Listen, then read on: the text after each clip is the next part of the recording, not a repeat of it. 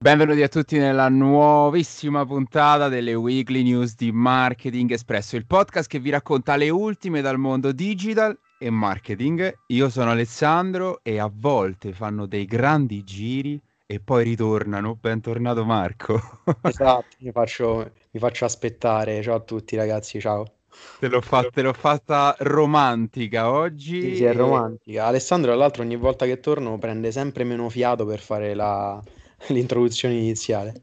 Esatto, è che sono emozionato che sei qua con me. Partiamo subito, non ci perdiamo in chiacchiere perché la prima notizia è di orgoglio nazionale perché Depop, eh, applicazione di compravendita di abbigliamenti tra privati italiana, è appena diventata unicorno ed è stata acquistata da Etsy per 1,63 miliardi.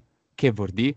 Vuol dire che, allora, innanzitutto cosa significa essere diventata unicorno? Faccio un po' di chiarezza, poi lascio commentare la news a te. No, magari ci guarda, è diventata unicorno, dicono questi si sono ubriacati, mini pony, chissà che... Esatto, esatto, niente fantasy, si, è un termine che è stato coniato un po' di tempo fa e diventare unicorno è una caratteristica che riguarda le start-up che raggiungono una valutazione che supera il miliardo. E, bene, Depop, uh, app italiana da ormai sul mercato da ormai dieci anni, è appena diventata e vediamo unicorno. se ha studiato il nostro Alessandro qual è stato invece il primo unicorno italiano. Yox. Esatto, Yux, che poi è stata Yux, Yux. Yux Netaporte, insomma, con, con, Marchetti, che è stato il primo ad avere l'onore di guidare, diciamo, un unicorno italiano. Allora, il discorso è che eh, Depop è sicuramente un'app che adesso è iperutilizzata, in Italia non è strautilizzata, cioè nel senso che comunque sia, paradossalmente, nonostante sia un unicorno italiano, che poi allora è un unicorno italiano perché è nata in Italia. La sede però dal 2012 risiede a Londra quindi diciamo è italiana a metà, nel senso che poi non, è, non ha una sede vera e propria italiana.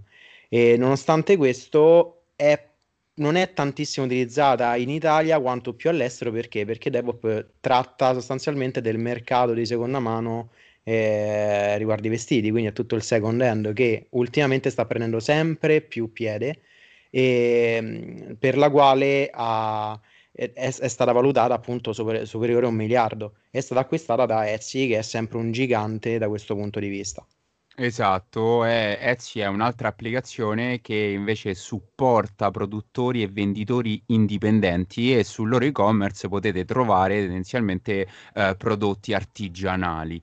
Eh, diciamo che secondo me l'acquisizione anche di Etsy è stata abbastanza strategica perché eh, se pensiamo a alcuni dati che ho trovato in giro, per esempio il 90% degli utenti di Depop è under 26 e quindi sì, stanno... Ma Esatto, questo è un trend che è pazzesco, è un trend tipicamente da Gen Z, cioè sostanzialmente il second hand, ma tutti i trend che sono coerenti col discorso della sostenibilità, del, del commercio etico, sono dei trend che sono nati un po' con i millennials, ma che hanno trovato la loro massima espressione con la Gen Z, quindi con i presenti e futuri consumatori, tra virgolette, e che stanno adesso spopolando. Cioè tutte le app che hanno visto questi trend in anticipo e che ci hanno cominciato a puntare da prima, mentre prima erano qualcosa di nicchia, adesso stanno diventando qualcosa di estremamente popolare, proprio grazie a questa generazione.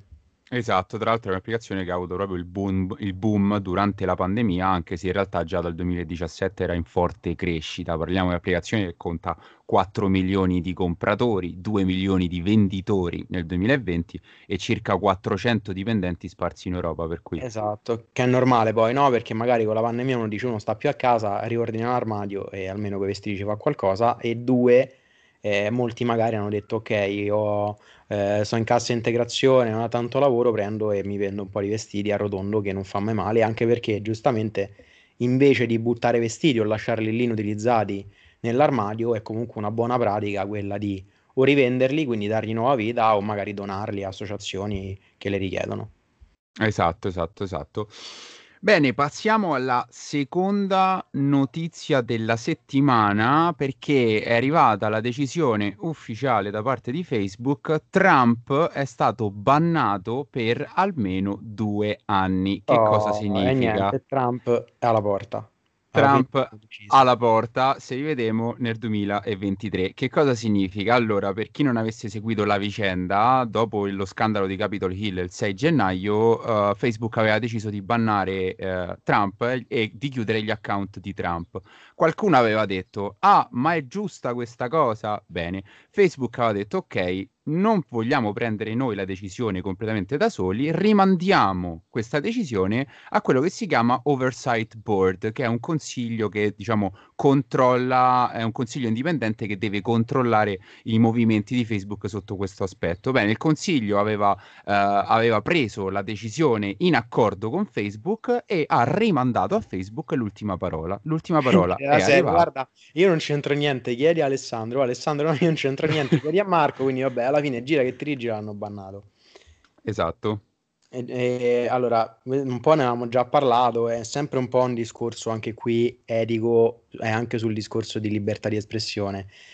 Quindi ci può stare, sono anche valide le argomentazioni di Facebook e, e comunque sia le ragioni di Facebook dietro a questa, questa decisione.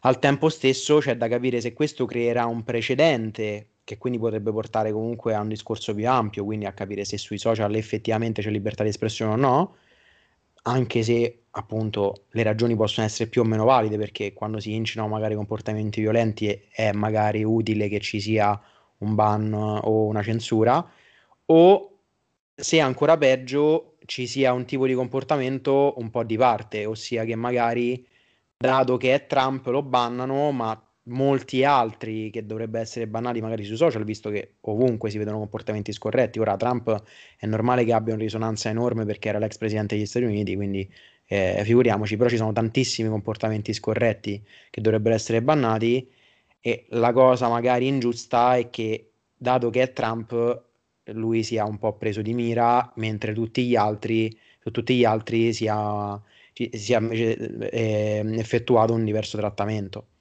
Allora, sì, diciamo che il ragionamento ci sta, quello che dice Facebook è l'account di Trump, quindi non Trump, l'account di Trump ha violato le policy dell'applicazione, per cui il, l'account viene bannato. Potenzialmente questo ci dice se anche tu violi le policy nello stesso modo, dovresti essere bannato anche tu, tecnicamente. Il punto è che però come è stato bannato Trump, eh, alla base c'è, come dicevi tu, una risonanza mediatica che non è paragonabile a probabilmente nessun altro account. Chiaro, chiaro, chiaro. Sì, sì, ma infatti paradossalmente sì, esistono i ban su Facebook, anche i profili privati possono essere bannati. Eh, io sinceramente non ho mai visto un ban di due anni perché purtroppo alla fine i ban che vengono per qualsiasi motivo sono sempre mensili, però è anche giusto in questo caso perché si tratta di un account che è enorme, quindi c'è una risonanza diversa. Sì, c'è, è sempre un po' il discorso no, di libertà di espressione, quanto i social possano essere utilizzati per esprimere effettivamente la libertà di espressione, anche perché poi si va a toccare un filo del rasoio etico che è abbastanza delicato, perché da una parte c'è la libertà di espressione, dalla parte invece c'è le esternalità negative che può dare questa libertà di espressione. Quindi è sempre un argomento molto molto delicato. Esatto, infatti la paura poi è che questa cosa possa effettivamente, come dicevi tu, creare un precedente e tra l'altro eh, molti dicono no, ah vedi, due anni tornerà, dal, tornerà su Facebook il 7 gennaio del 2023, giusto in tempo per le elezioni del 2024. Eh vabbè, ho capito, in quel caso purtroppo non è che pu- puoi fare, cioè poi ci stanno sempre le analogie un po', no? Dici tanto se erano tre anni è uguale, era anche sì. il tempo per le elezioni, quindi se sì, era un anno era uguale, quindi dai. Anche se, anche se comunque per, svi- per, sviluppare una campagna di comunicazione politica non è che ci vuole un anno, però la, per concludere l'informazione eh, Trump verrà riammesso il 7 gennaio 2023 se ci saranno le condizioni di pubblica sicurezza. Questo dice il comunicato di Facebook, quindi neanche è sicuro. Arriviamo alla terza notizia della settimana.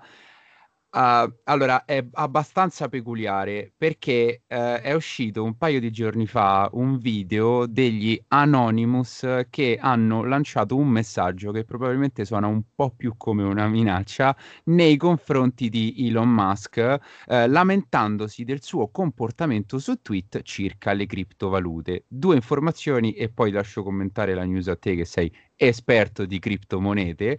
Eh, chi sono gli Anonymous? Penso li conosciamo tutti, sono un, um, un collettivo globale di hacker indipendenti e il, pro- il problema che loro vanno a punzecchiare è il fatto che uh, negli ultimi mesi, soprattutto con la sua influenza, Elon Musk abbia fatto vacillare eh, in positivo e in negativo il mercato delle criptomonete. Un giorno twitta e Bitcoin prende il 10-15%, una settimana dopo ritwitta e perde il 7% e eh, loro, il gruppo lo accusa di aver distrutto vite perché c'è gente che investe sulle criptovalute. Esatto, allora il discorso è che per chi non lo sapesse, Anonymous sia questo gruppo indipendente di hacker che negli anni si è sempre un po' battuto anonimamente, perché appunto si chiama Anonymous non a caso, ehm, per le battaglie loro definiscono quasi popolari, no? Cioè loro prendono la parte del più debole, la parte del popolo contro i potenti, coloro che fanno un po' la voce grossa. E in questo caso hanno bersagliato Elon Musk proprio perché? Perché eh, Elon Musk è uno dei personaggi più influenti al mondo, insomma, nemmeno a dirlo, e su Twitter qualsiasi lui cosa dice eh, diventa virale, un po' anche per il personaggio che si è costruito negli anni. Il discorso qual è? Che il mercato delle criptovalute è un mercato abbastanza particolare, infatti un po' tutto il mondo blockchain, ma il mondo delle criptovalute in generale, si basa su un principio che è quello della decentralizzazione, ossia non c'è un organo centrale delle regole che reggono il mercato di queste monete. È tutto basato sulla regola del mercato, quella non scritta, ossia che più c'è domanda, eh, più il prezzo si alza e così via. Quindi non c'è nessun organo che vada a regolare il comportamento, la informazione che si possa fare al suo interno. Quindi se un Elon Musk che ha un'influenza enorme twitta e dice eh, io adesso acquisto questa moneta perché ci credo, è ovvio che influenza tantissimo il mercato. Come è successo? Elon Musk eh, qualche mese fa ha twittato e ha, andato, andato, ha dato l'ufficialità alla notizia che Tesla eh, sarebbe andato ad acquistare Bitcoin e Bitcoin ovviamente è esploso. In questo caso moltissime persone hanno seguito un po' la scia investendo in questo mercato. Ora, è verissimo che chi investe in questo mercato deve essere consapevole della, della, volatilità che c'è al suo interno, quindi prende comunque i suoi rischi. È anche vero che però le persone che hanno una certa influenza da questo punto di vista dovrebbero agire in modo etico, soprattutto se si tratta di persone che insomma sono così in vista. Il discorso qual è? Tutto bello fino a quando Elon Musk ovviamente non prende e fa dei tweet opposti, ossia che dice Bitcoin purtroppo non è sostenibile, eh, per minare Bitcoin c'è bisogno di tantissima elettricità eh, allora non ne compriamo più e sostanzialmente Bitcoin crolla. Questo determina una, una, volatilità del mercato che è ancora più grande di quella che c'è solitamente e ovviamente permette a Elon Musk anche di fare un pochino di, di speculazione su questo, perché se io faccio un tweet e faccio alzare il prezzo, ma prima di fare quel tweet ho acquistato 100 monete, se si alza il prezzo poi me le rivendo e, e ci ho guadagnato. Se poi faccio un altro tweet e faccio abbassare il prezzo, io posso riacquistare le stesse monete che prima ho venduto a un prezzo con un surplus a un prezzo ancora più basso e quindi ho, ho guadagnato due volte. E, in, sostanza è un comportamento scorretto. Infatti, moltissimi dicono che Elon Musk abbia guadagnato forse più da questa, da questa operazione in due mesi che da Tesla stessa. Quindi Anonymous non si è fatta sfuggire questa, questo tipo di comportamento che insomma è al limite dell'etico e eh, si è scagliata contro questo comportamento scorretto. In che modo? Per ora con un video che è un po' un misto tra provocazione e minaccia, però quali sono poi le azioni fattive che può fare Anonymous? Ovviamente scordiamoci che Anonymous possa magari hackerare le Tesla del mondo e farla andare a schiantare o hackerare un razzo di SpaceX di Elon Musk e farla andare a atterrare da un'altra parte, no. Magari però, visto che Elon Musk è riuscito a fare un po' di terrorismo, tra virgolette, con, su- con i suoi tweet, allo stesso modo, visto che Tesla è una società quotata, ad esempio, si potrebbero rivelare informazioni private di Tesla, eh, rivelate anonimamente da questa associazione hacker, che possono andare a far calare il loro valore. Questa potrebbe essere, per esempio, una possibile minaccia fattiva. Esatto, esatto. Infatti nel, nel video il gruppo lo accusa proprio di aver mancato di rispetto al cittadino del mondo medio e vanno proprio a ri- rivelare delle informazioni molto delicate proprio su Tesla e su di lui, anche magari facendo dei collegamenti, no? E, e questo sicuramente parlavamo anche prima di iniziare la registrazione potrà andare a influire sia sul valore di Tesla sia anche sul valore del suo proprio per, del suo personal brand, del suo personaggio. Tra le informazioni rivelate ci sono, tra l'altro il video è disponibile sul nostro canale Telegram, per cui andate ad iscrivervi. Eh, ci sono il fatto che ne so che i profitti di Tesla vengono dai sussidi governativi, il fatto che le attività di Elon Musk stiano alimentando lo sfruttamento dei minori nelle zone d'oltreoceano eh, per eh, lavorare nelle miniere di litio, insomma ci sono, sono, state proprio rivelate delle informazioni che eh, potrebbero effettivamente far vacillare o magari neanche toccare, e questo lo possiamo sapere solo nei prossimi giorni, le quotazioni proprio dell'azienda stessa. Esatto. Arriviamo. Vuoi aggiungere qualcosa? No, no, no, direi che abbiamo detto tutto.